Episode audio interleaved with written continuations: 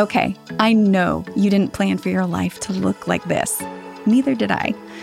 And I know it feels like you've lost so much. But I keep hearing God whisper, I am right here, and there is more. I'm Michelle Donnelly, and this is the Christian Single Moms Podcast.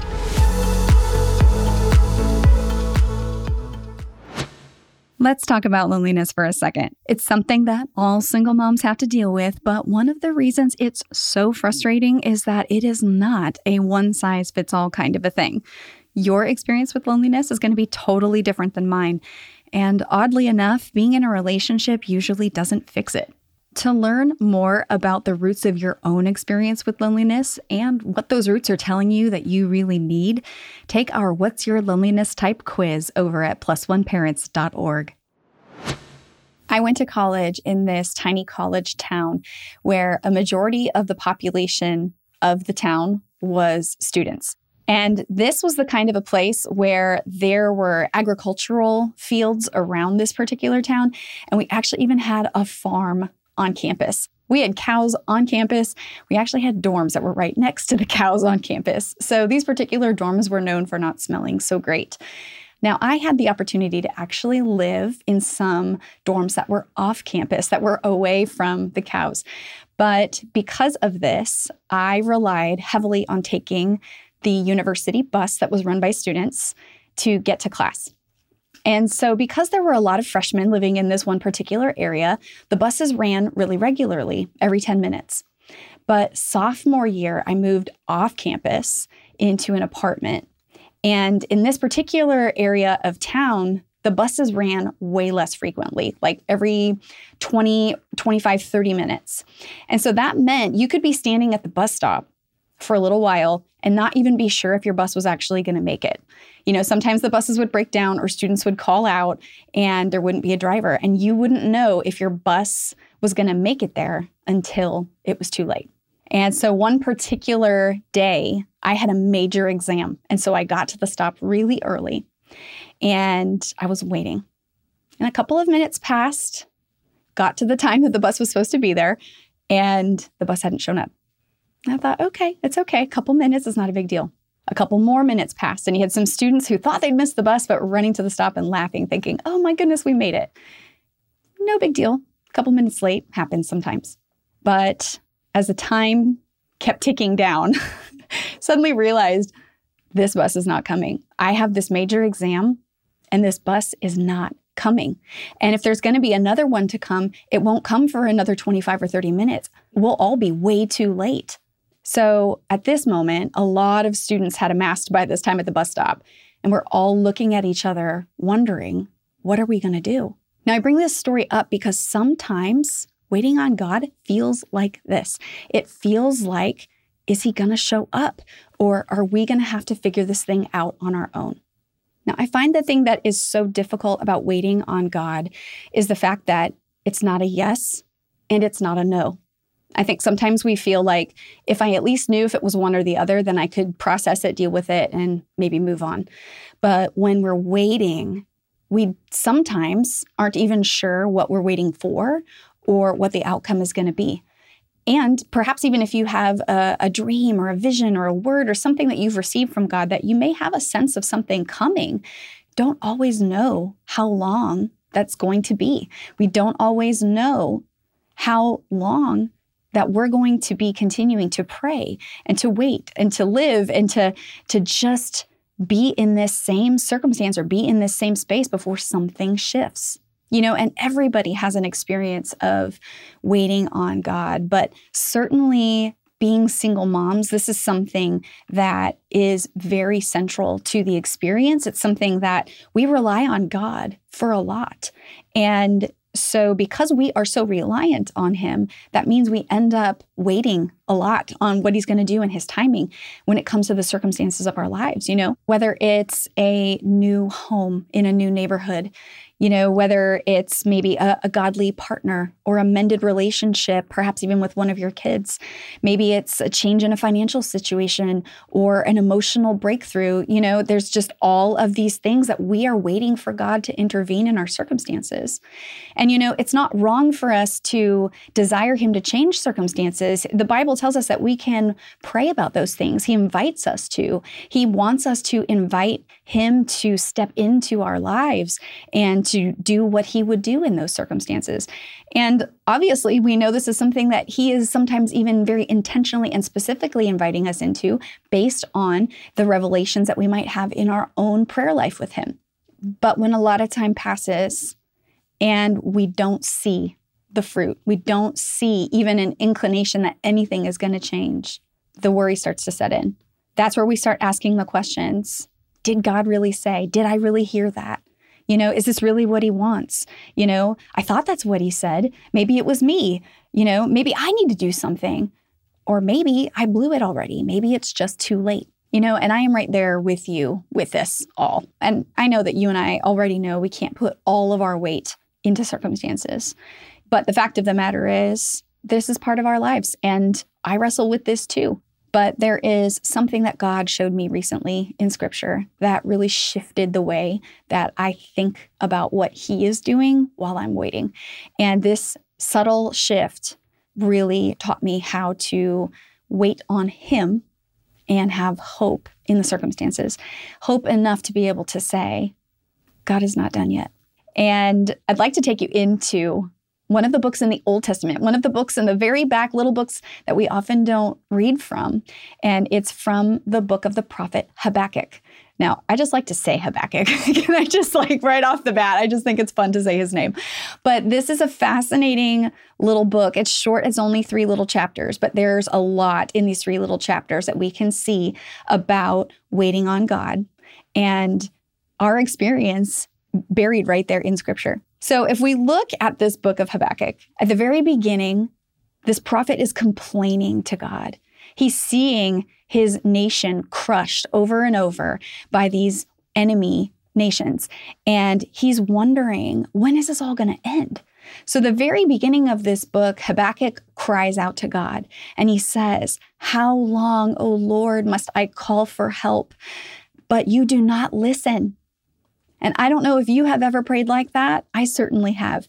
But there was a time when I was too afraid to talk to God like this. And I love that this is in the Bible because Habakkuk is giving us the invitation to step into that very honest, very raw, very real place with God. And it's in this invitation that God responds to Habakkuk. And we see the very first thing in God's response that can help us in our seasons of waiting. And the first thing that we see here is that God is already at work, and what he's doing is bigger than what you and I think. God's response to Habakkuk is look around at the nations, look and be amazed. For I am doing something in your own day, something you wouldn't even believe if someone had told you about it. So God's response here is I am doing something in your own day something you wouldn't believe if somebody told you. Now, the trouble for us with waiting very often is we have these negative experiences in our human lives. You know, if you've ever been to a doctor's office or a DMV, you know, where you were waiting in line for your turn, often our experience with waiting is determined by how hard we think the person that we're waiting for is working to get to us. You know, it might be a busy office, but if you perceive that the people who are in that office are working really hard and working really diligently, then it's easier to wait. But if it seems like you're at the DMV in Zootopia and you've got the sloth that's behind the counter, you kind of feel like, um, could we just, you know, I could just go back there myself and do this for you and we could be all done and wrapped up here. And sometimes we start to feel that way with God. You know, sometimes we're not sure what he's really up to, what he's doing. You know, we're not sure where we are in the queue and and when, when our turn is going to come up. But God says in this verse to Habakkuk, have a look around. I'm already doing something. I'm already working in your midst. I'm already I've already been putting the pieces together. So where we have this anxiety about whether or not God is working, God is telling us very distinctly, yes, I am. And the thing I want to even go one further here is the fact that when you think about divine appointments, when you think about people meeting, two people even being at the same place at the same time, even if you go to a grocery store and you see a friend there, all of the things that have to fall into place in order for that to happen is incredible you know and it's not just well we happen to think to go to the grocery store at the same time. And it's not even well we woke up at roughly similar times and had roughly similar things going on in our morning that we hold these routines and that we would end up being at the same place at the same time. This goes back to generations and generations and generations of people meeting and falling in love and getting married and being born all the way down to you and then you waking up that day that person waking up that day and showing up at the same place at the same time. There are way too many things that have to be set in motion, even before you and I were born, for a very small moment like that to even occur. And so we can know God has had things in the works since before you and I ever set foot on this planet. And so, whatever it is that we are waiting for God to do or asking God to do, or maybe He's told us that He's going to do, the steps that it takes to get to the moment where that's completed have had to be set in motion so long ago. And so that is how we can know in this when God says, I am working, that it's true, and that we can look around and start to see where can we see those fingerprints of him working. You know, and that's also how we can see when God says what I'm doing. Somebody would tell you and you wouldn't believe it. That's true. you know, we think about if God would tell us even all of the things that had to fall into place in order for us to be at the grocery store at the same time as someone we wouldn't believe it, you know? So these things are more detailed, they're more intricate, they're more involved than we can ever imagine. And God is saying, I'm already doing it. God is already at work, and what he's doing is bigger than what you think. So the dialogue between God and Habakkuk continues. And Habakkuk comes back to God and says, Okay, I hear you, but you're good. And what's going on around us right now is not good. So, how long is it going to go on like this? Why is this continuing to persist? And in what God says next, we see the second principle that can help us in our seasons of waiting. And it's this God has a plan, but you won't get to see all of it in advance. God says to Habakkuk, Write the vision, make it plain on tablets, so he may run who reads it. So, what he's saying here is, I'm going to give you a vision, write it down, and in such a way that it can be passed on. It can be passed on from a messenger to another messenger. Now, when it comes to the plans in our own lives, this makes me think of when I was first out of college. I was a designer and I worked on remodeling projects in kitchens and baths. And so a lot of times when we had clients, we would show them certain blueprints. We'd show them certain plans that had to do with where cabinets were going to get put and how tile was going to get laid out. You know, all the really exciting, pretty things that we like to see when we're watching like Fixer Upper. But there are some drawings and some plans that we didn't share with them because they would just be too confused if we saw them. You know, these were the construction details, the things that really didn't have anything to do with their part. That weren't things they had to sign off on or approve. You know, this was more for the construction team. And the times that we did end up showing these documents to the client, or if they happened to discover them, one of two things would happen. Often they'd be so confused, and sometimes that would make them a little bit more frustrated or a little bit more anxious about what was happening. Or it would cause them to step more into the process in a space where they didn't really have the expertise and kind of started butting heads with some of the construction crew or the contractors and maybe trying to dictate and detail out more of what the work should be done. Likewise, in our own lives, God has a plan for us. And sometimes He's going to let us in on what those plans are. Like I've said before, sometimes you're going to have a dream or you're going to have a word, something that's going to come forth that's really going to give you this inclination that, wow, God is up to something. And it could be this, but I'm not really sure. And sometimes we go chasing that vision. We're like, God, would you give me some more details? But the point is, God is saying, I'm giving you enough to invite you to partner with me to keep your eyes open that you'll move forward into those spaces where I am might be calling you but not to have so much information that you're going to run into something either before it's ready, before you're ready, or in a way that you're not supposed to be involved in. And he does this to teach us to to look and to watch and to trust, but not to overtake the whole thing. But what you do see or hear, this verse reminds us, go ahead, write that down. You know, I have things like this. I write in my journal and I pray over them. And I ask God to make more clear what his plans are and give me eyes to see what he's doing. But the fact is, we can know that with whatever he does reveal, or whatever we are praying about, that God does have a plan, but He might not let us in on all of it. And there's a third key that can help us in our waiting that God reveals as He continues talking to Habakkuk. And this third key is that God's plans will be accomplished at the perfect time and nothing can stop it. What God says to Habakkuk is this vision is for a future time. It describes the end and it will be fulfilled. If it seems slow in coming, wait for it, for it will surely take place. It will not be delayed. I want you to think about the last time that you baked something for your kids. For me, I usually will bake a birthday cake for my kids and decorate it in a special way. So I have a child who loves sushi. And so for this child's most recent birthday, I made a cake that looked like a sushi roll. And so as I'm baking this cake, though, there's multiple layers. And the, the kids are always coming around. Your kids do the same thing, I'm sure. They're always coming around and they're saying, like, is it done yet? Is it done yet? Is it done yet? And I did the same thing to my mom. And my answer is the same as my mom's answer. And it is it's done when it's done, right? None of us wants to eat half done cake, you know, that's gooey in the middle and it's weird and it's gross. And God's plans for us are the same. God's plans are the best when everything He's already set in motion comes together, melds together at just the right time in a way that is absolutely supernatural. And so, even though these things are very slow in coming, and that can be painful for us, we can know that God does have a plan and that it will come to fruition at just the right time, that the timing for his plan is perfect, that it will come about at just the right time, and that it cannot be stopped. So, from this, we see that there are three principles that can help us in our waiting. And we can understand that God is not done.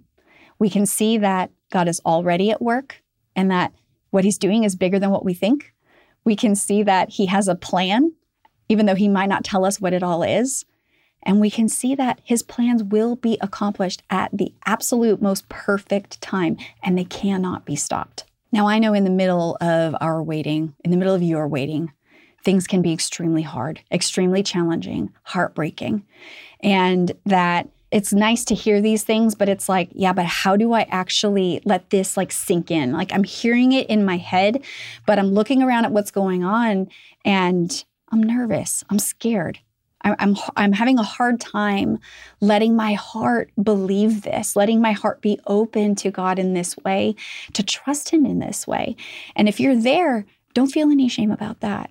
That's normal. All of us learning to trust God, especially in very difficult circumstances, have to confront these kinds of questions. And sometimes the issue is that our heart is afraid to step into what our head has already been told or can understand. And so some of this sometimes is trusting the process and actually living it out and letting our heart catch up with us. Have you ever looked around at your life and thought, is this really all there is? Plus One Parents is releasing a new paperback Bible study called Made for More Life Beyond Hurt, Loss, and Heartbreak. Made for More is your personal guide through six biblical stories that address where is God in rejection, betrayal, loss, and abuse. Does God care about your fear and sadness and anxiety and frustration? And what can God do to take back every last piece of your story, even the mistakes. Made for More releases April 21st, 2023. What you see around you right now is not all that there is. You were made for more. Now, there's something that we can learn from Habakkuk's response, actually, that can help us figure out how do we start taking steps towards this?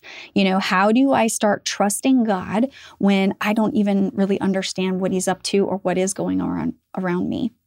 And what Habakkuk shows us in taking this one intentional step is in the back of the book, in the last chapter, and it's to remember. The last chapter of the book of Habakkuk is a song, and in it, Habakkuk is talking about all of the times where God came through in the past. He is talking about the times that God made promises and fulfilled them. And he's talking about God's character. He's reminding himself of where he has seen God show up in the past to give his heart the courage to step forward into God's process as it walks him towards the future. He actually even says, When things look bad, yet I will rejoice in the Lord. I will be joyful in the God of my salvation. The sovereign Lord is my strength. You know, I want you to think back to that example of when you're baking something for your kids, for example, and you know they're they're pestering you and you know wanting to know when it's going to be done. And when my brother and I used to do this when we were kids, my mom would always do something like tell us to go outside. You know, she would give us a suggestion of a better way to spend the time, to shift our focus. And she would say, you know, why don't you go out and play, enjoy your time, and then you'll get to come back and have the cookies, you know? And really, the whole point was for us to be focused right where we were at and not fixate so hard on the outcome. And that way, we are able to be fully present in the moment and receive the blessing when the timing comes. You know, the times I've been the unhappiest in my life when I've been in these seasons of waiting is when I have stayed in the complaining place and stayed in the stuck place and just complained to God over and over and over, "Hey, I when are you going to show up? You know, what's going on here?"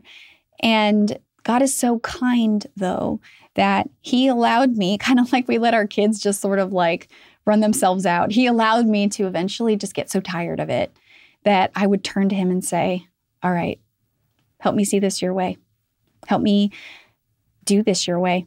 And in starting to shift my focus off of what I was waiting for and onto Him, He would remind me of the times where He showed up in the past and the times where things looked like they weren't going to go my way and they did, or times where it just was like things supernaturally came together. And He reminded me that He is that same God. And that gave me the ability then to look at my present and see those same fingerprints, see those times at the grocery store, not as just a weird coincidence, but as like, wow, that was a neat moment of God intervening and bringing two people together, even if just to have a friendly hello. You know, and so then seeing what he's doing in the present moment gives me the confidence and the courage to look at the future and go, okay, God's there too.